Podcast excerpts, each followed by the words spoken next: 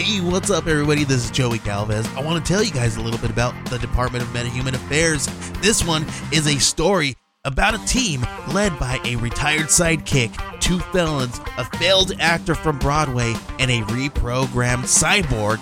But their first mission is to stop the criminals who have robbed a bank, and they will have to set the world at ease. You're gonna get 180 pages of entertainment action packed awesomeness right here in the first six issues in a collected hardcover volume one. All you got to do is head on over to Kickstarter.com and type in the Department of Metahuman Affairs or DMA and check it out right now. Hey, Mysterious Circumstances listeners. Cece here, the host of the Sooner State True Crime Podcast. We focus on cases based in my wonderful home state of Oklahoma. And since the term Sooner actually refers to the state's very first true crime, cheaters in the land run, Oklahoma is definitely a crime state. Sooner State True Crime can be found in most podcast apps or visit our website anchor.fm slash crime state. New episodes are released twice a month. Follow us on Twitter at Crime State for upcoming episodes and more. So come away with me and discover my crime state on the Sooner State True Crime Podcast. All right, before we get started, got to thank some new Patreon subscribers Eric Stark, Rachel Clemens, Zoe, and Cheryl Kelly. Thank you very much. I hope you're enjoying that, you know, the backlog of uh, episodes that you got there and, you know, dropping three a month here. So, you know, Patreon's pretty popping right now. Uh, if you want to sign up, you can go to patreon.com slash mysterious circumstances. Check out the tiers. And I will also not read any reviews after this episode. Uh, the next one though, uh, next week I will be reading a bunch of reviews after that. So if you got any reviews that you want read, get them in now. Uh, rate, review, subscribe. It does help me out. It helps me get found by more people, along with you, you know, telling your friends about me. So, on with the show. This podcast contains adult content. Some of the themes or topics may include information on murder, kidnapping, torture, dismemberment, maybe some demonic content, with information on possessions. And paranormal activity. This podcast will also include explicit, horrible, and foul, socially unacceptable, totally uninhibited, adult themes language. So if you're easily offended, if you're easily triggered, then I highly suggest you turn this off now, and if not, just keep in mind parental discretion is advised. with 93 confirmed kills, but a rough tally closer to 400. Hathcock is infamous among the North Vietnamese army, and the Viet Cong has placed a $30,000 bounty on his head. $30,000 bounty meant he was public enemy number one to the North Vietnamese army. His life story reads like a Hollywood movie script. Before he even came to Vietnam, Carlos was on the military's radar screen as an exceptional marksman. He had won the Wimbledon Cup in 1965, and that is no easy feat. That means he bested over 3,000 fellow marksmen at 1,000 yards with the 30-06 rifle. Many people consider Carlos Hathcock the, the greatest military sniper of all time. Cool, calm, methodical, highly skilled, the pinnacle of military effectiveness. He was the epitome of everything a sniper should be. In many ways, he defined what a sniper is for the current generation. He was a killing machine. Carlos's shot isn't a lucky shot. It's a shot of incredible skill. But it's extraordinary to think that the only way he could have brought it off is if Cobra's rifle is pointed in the exact same position. A millisecond later, Carlos would have suffered the same fate. Shot through the eye as the bullet went through the scope and then into the back of his brain. Carlos's exploits only reaffirm his status among the military brass. Reports come in repeatedly of him alone in the jungle for days on end in extremely difficult physical conditions and always achieving his target. He then becomes command's go to guy for seemingly impossible missions. Of course, this has to be a volunteer mission. It's just simply too risky. It's almost suicidal. Carlos doesn't hesitate naturally, he takes it on. The lone soldier on a daring mission, now pursued by the enemy. Carlos, of course, is a, a master of camouflage and disguise, and so tightly controlled at being perfectly still that the foot patrols that go up and down the field actually pass right by him, almost trip over him, and never see him. White feather. Yes, sir. What is it? Kind of a trademark. Why I picked it up is because I was just going yin and yin and yin yin to the bad guys, see? And the snipers don't do this. But I was kind of a very belligerent individual, I guess, as a sniper. Kind of like to flaunt my authority, I guess.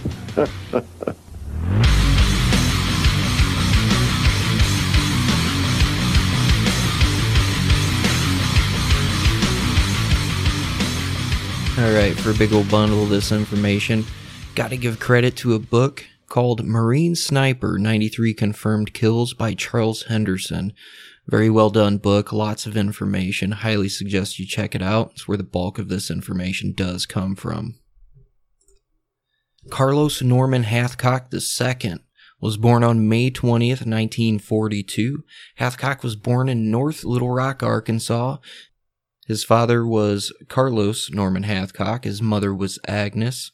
He was an only child from what I have read. His dad worked for the railroad and eventually became a welder in Memphis at the Tennessee Fabricating Company.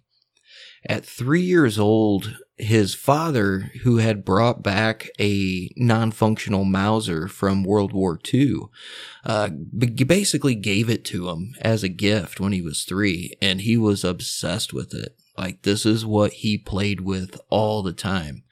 So, growing up, at a very young age, he'd be out in the woods with his dog and he'd be out there pretending to be a soldier and he'd be hunting like imaginary Nazis with his old Mauser, you know, and he dreamed of, of being a soldier at that, even at that young, young age. At eight years old, he was living with his parents in a, in a Memphis apartment building. Now, it might have been both his parents, it might have been just his father. Not 100% sure because there's a lot of uh, contradictory information on when his parents separated. But while he's at this apartment building, there was a young Marine and his wife living below them. And that's when he saw a Marine for the first time. And for Carlos, that was it. That's what he wanted to be. And in his mind, even at eight years old, that would be the highest honor that he could ever achieve is becoming just an excellent, crazy, badass Marine. So, I mean, this is when this kid's like eight years old, right? And he starts watching all these old war movies, you know, all these John Wayne movies and shit like that. And he's getting into them. And when he's 10 years old, he starts hunting with a 22 caliber JC Higgins single shot rifle. For him, he can he did not come from money, man. He was poor. The you know financial situation was rough. So when he would go out hunting, it wasn't just for sport, it was a necessity. He was literally putting food on the table, you know, by the time he's 10, 11, 12 years old when he's out there hunting. So he became very, very good at stalking his prey and lining up his shots because, you know, single shot rifle, you got one shot and you got to reload. You know, so he comes, he becomes very good at, like I said, stalking and hunting his prey. Now, sometime there's varying information on this, okay? Um, a lot of sources say that his parents separated when he was young up until he was 12 but that kind of contradicts a lot of the other information you know? So a lot of places say uh, you know between the ages of 11 and 12 is when his parents separated but basically he goes to live with his mom at, at his grandma's house at her mom's house and there's two different places that they say she lived. One was uh, Geyer Springs, and the other one was Wynne, Arkansas. But on his 12th birthday, his mom and his grandma chip in and they get him a 12 gauge single shot shotgun. And his mom and grandmother both wanted him to have something with more responsibility than just like a little single shot 22 rifle. And I mean, he opened this gift at 9 a.m. in the morning. By 9:30 in the morning, he had it loaded and was walking out to the woods. And he didn't fare very well with this shotgun. He tried shooting this rabbit a couple times, couldn't hit it. You know, he hadn't killed anything. By 11 a.m., couple, you know, within an hour and a half, he hadn't killed anything yet. You know, he had missed a lot of easy shots. So he goes back home and gets his rifle and goes back out into the woods. And within an hour, he comes back with two squirrel and a rabbit. He, you know, he went out within an hour and got dinner that night. And I mean, this is literally on his 12th birthday. 12 year old kid out there getting it done, man, putting food on the table. So in 1957, at the age of 15 years old, he drops out of school and he starts working in the concrete business. He's uh, working for a con- concrete um, contractor. And this kid at 15 years old is working 10 hours a day, six days a week. And he did that for two years. Well, a little under two years because on his 17th birthday, May 20th, 1959, his mom gives him written permission and he enlists in the United States Marine Corps. So let me ask do you experience stress or anxiety, chronic pain, or have trouble sleeping at least once a week? You are not alone. Many of us do. Personally, I do struggle with anxiety. I also struggle with, you know, having a hard time sleeping at night. I use Feel CBD to help me conquer both. And it's all natural. That's one of the best parts. You know, I was looking for something that could help that was not pharmaceuticals. That's when I discovered Feals. It is a premium CBD delivered directly to your doorstep every month. It naturally helps reduce stress, anxiety, pain, and sleeplessness. And like I had mentioned, it helps me sleep at night and it really helps my anxiety a lot. It's super easy to take. You just place a few drops of Feals under your tongue and feel the difference within minutes. And I mean, they give you like a little eyedropper with it, and literally you just pop a few drops underneath your tongue, just hold it there for a minute. Super easy. Now, if you're new to CBD and you're kind of cautious, you don't know what's going on, Feals offers a free CBD hotline and text message support to help guide your personal experience. Feals works naturally to help you feel better. There's no high, there's no hangover, there's no addiction. Now you can join the Feals community to get it delivered to your door every single month. You'll save money on every order and you can pause or cancel at any time. Feals has me feeling my best every day and it can help you too. Become a member today by going to feals.com slash mysterious and you'll get 50% off your first order with free shipping. That's F-E-A-L-S dot com slash mysterious to become a member and get 50% off. That's F-E-A-L-S dot com slash mysterious to become a member and get 50% automatically taken off your first order with free shipping. That's feals dot com slash mysterious. Try it out today. You can thank me later. And it's funny because he, you know, there's a story of him, you know, on that bus getting ready. He ended up going to the uh, MCRD in San Diego. I, I ain't gonna lie, got a soft spot for the Hollywood Marines, man. You know what I'm saying? That's where I went. I couldn't do that Parris Island shit. I went for the weather. Uh, but yeah, he, he, in this book, he tells a story about, you know, pulling up to the, to the depot and, you know, this dude from St. Louis talking about how tough his gang was and shit. Got the slick back hair, you know, uh, fucking cigarette hanging out of his mouth. And, and the DI steps on the bus. And anybody who has been in the Marine Corps fucking knows that initial feeling when you're on that goddamn bus and you pull up and you look out the window and you see those fucking yellow footprints. Man, let me tell you, there ain't too many things that'll strike fear into you But once that DI gets on that bus, you know you're like, what the fuck did I do? What in the hell did I do? And uh yeah, basically he tells a story about this DI just like slapping the cigarette out of this dude's mouth, you know, and stomping it out. And of course, that first day when you show up on them yellow footprints and, you know, you're getting processed in and shit, it's, uh, you know, you don't get to sleep that much, that much the first couple days. You're filling out a bunch of paperwork, you know, you're getting issued all your shit. But um, he did fairly well, you know, after boot camp. Like, Carlos wasn't a very big guy, you know, full grown. He was like 5'10, 140 pounds. But the dude could carry his own weight above his head and walk with it. Like he was steel. He had stamina. He was super strong. And he was just, he had been training for this shit, you know, before he even got there.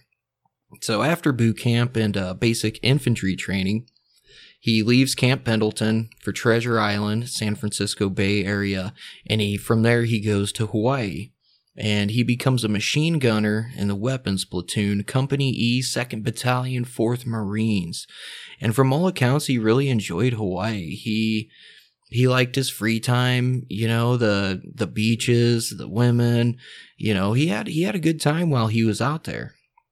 In these first couple years though, when he gets there, um, he's learning a lot of different shooting techniques, a lot of different skills, and he only gets better with his shooting.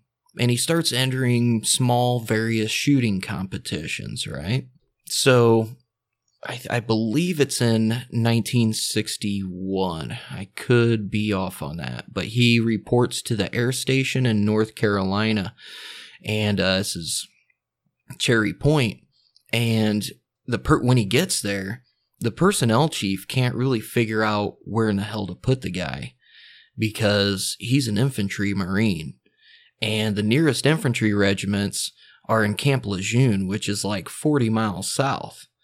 So they're trying to figure, you know, is dude's trying to figure out what the hell am I going to do with this guy? So the personnel chief asks him, you know, if he wanted to work in special services.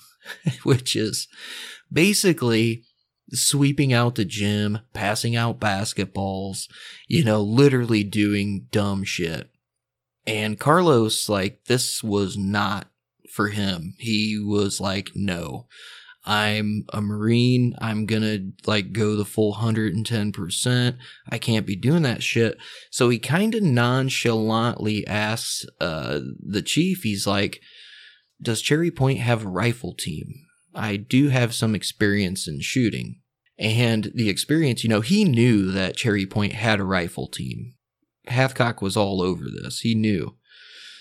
And by the time he got to Cherry Point, he had already been a shooting coach. He had already shot on Hawaii's Marine team.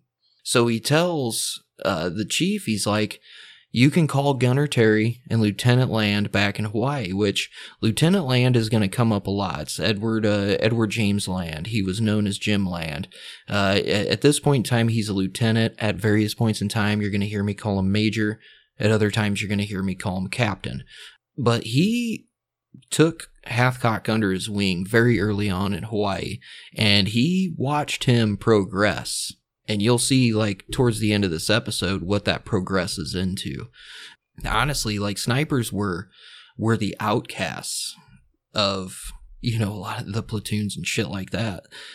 So he tells him that uh, you know lieutenant land and gunner terry had had put him through their uh, scout sniper school there. He says i might be of some use out on the range. So the gunny you know he says i'll call gunny paul yeager uh, at the rifle range and see if he has a slot for you. He's only on the phone for a couple minutes. And the, the, coolest part about it is Hathcock's reputation had preceded him, even at this point, because Yeager had already heard about him, and he knew that he was coming out there to Cherry Point. Because, you know, one of the main reasons, like the year before, uh, he had won the Pacific Rifle Championships. Okay. Like, I'm not lying. Like, from a very early age, Carlos Hathcock could shoot. And he just kept progressing and getting better and better and better. And he started winning all these competitions, right? So they had already wanted Hathcock. They when they found out he was coming to Cherry Point, they had already wanted him to try out for the All Marine champion and the Cherry Point shooting team and shit like that. So he really starts getting into competitive shooting, uh, even more hardcore than he had before. And this literally consumes him. Like it's all he cares about because he, he feels that a Marine that can shoot that's basically like the essence of a good Marine. And all Carlos Hathcock wants to be is the best Marine that he can possibly be. So this competitive shooting and, you know, various things like that, it, it consumes him. Like that's all he thinks about. And I mean, even, he even spent his first Christmas in Cherry Point, uh, in the barracks and he was reading books and uh, practicing various shooting positions and shit like that. Like that's what he was doing. So, in uh, in three years at Cherry Point, though, should be noted, he won all kinds of championships. He went from just talented to like winning championships in the Marine Corps, inter service, national championships. Like he was fucking good at what he did. All right. So, like I said, his first Christmas there, you know, uh, a lot of the other Marines notice. They're like, man, this guy is just super quiet. He always keeps to himself. And a lot of the other Marines had felt bad for him because he just really didn't go out. Like he had a lot of fun, you know, in the Pacific, you know, being stationed out of Hawaii and shit like that. He had been around. He had been to different ports, tropical ports. Like he enjoyed his time. But when he gets to Cherry Point, it's like January, you know, and he's like, you know, it's December, January, or whatever the case might be. And, uh, I believe it was December when he actually got there. But he, uh, yeah, he's, you know, not really into going out and stuff like that. He didn't really mind it though. Carlos enjoyed, like I said, he was concentrating on joining the Cherry Point shooting team. And in order to do that, he was going to give 110% of himself to shooting and practicing these positions and reading books about it and all this other stuff. So one one day in January, one of his buddies, you know, he thought he needed to go out and have a good time, right? And his buddy had a girlfriend that worked at a bank in New Bern, North Carolina. And New Bern was just, I believe, west of Cherry Point. Uh, and she had a friend that was single. So they tried talking, you know, they're like, come on, Carlos, like, you know, at least meet, meet the girl or whatever. So in January of 1962, Carlos Hathcock walks into the bank to meet a woman named Josephine Bryan Winstead. She was in her early 30s, but she looked really young. The book I was reading said, you know, she didn't look, you know, over the age of 21, but she was actually in her 30s. She was recently divorced and hadn't really dated much since then. Uh, she was taking care of her mother, who was living with her in a small apartment there in New Bern. So this is this is the funniest part of the story. So Carlos walks in, right? And he didn't even own a pair of civvies. And like for those like civilian clothing, like he legit as fuck wore his uniform everywhere, had no civilian clothes. And uh, one of his buddies, you know, before they before he went to the bank to meet this to meet this woman, um, one of his friends, uh, you know, was one of his fellow Marines, is like, you'd probably have a little bit more luck with the ladies if you if you had some civvies. You can't just wear your fucking uniform everywhere. And don't get me wrong, anybody who's seen the Marine Corps uniform, not even the dress blues, crisp creases. I mean, to the T's. Like you would not believe how meticulous the Marine Corps is about their uniforms. That's why we always look the best, all right? We don't wear wrinkled shit. Okay, we looked good, on point. But Carlos took it to the next level. He had everything tailored, like straight up tailored to fit him perfectly. He even had his damn trousers and his undershirt tailored to fit his body perfectly. Like that's how he was a poster perfect Marine. Okay, that's that's who Carlos was. So he walks in, you know, and he's got like this nice dark shirt on. He's got his hair all slicked and he and he introduces himself and she says that like his eyes just seem to dominate his entire presence. And she starts feeling really, really shy. You know, at, at one point, she, you know, she's like, I hadn't felt like that since I was a teenager, you know? So they go to leave the bank and, you know, go out on their date or whatever. And she noticed that he didn't have a coat on and it was pretty cold outside. You know, she asked him, she's like, well, she's like, aren't you cold? Like, you don't even have a coat. And she said he just kind of like, you know, looked down and was like, well, I haven't really had time to buy a coat yet. She ended up feeling bad. You know, he had just gotten there from Hawaii. Like he's, you know, rolling all over the tropical climates. And he gets in here and it's like December, January. So yeah, he's pretty chilly. But he told her, he's like, I hadn't had time to buy a coat yet. Yeah, I'm pretty, pretty cold right now. She basically like goes and, and hugs on him for warmth you know, so they can both kind of be warm together. And I mean, that was it. That was it. Later that year, on November 10th, 1962, mark that date, the guy got married on the Marine Corps birthday because he, uh, you know, he knew it was an easy date, he, an easy anniversary date that he would remember. He wouldn't forget it. So he literally got married on the Marine Corps birthday.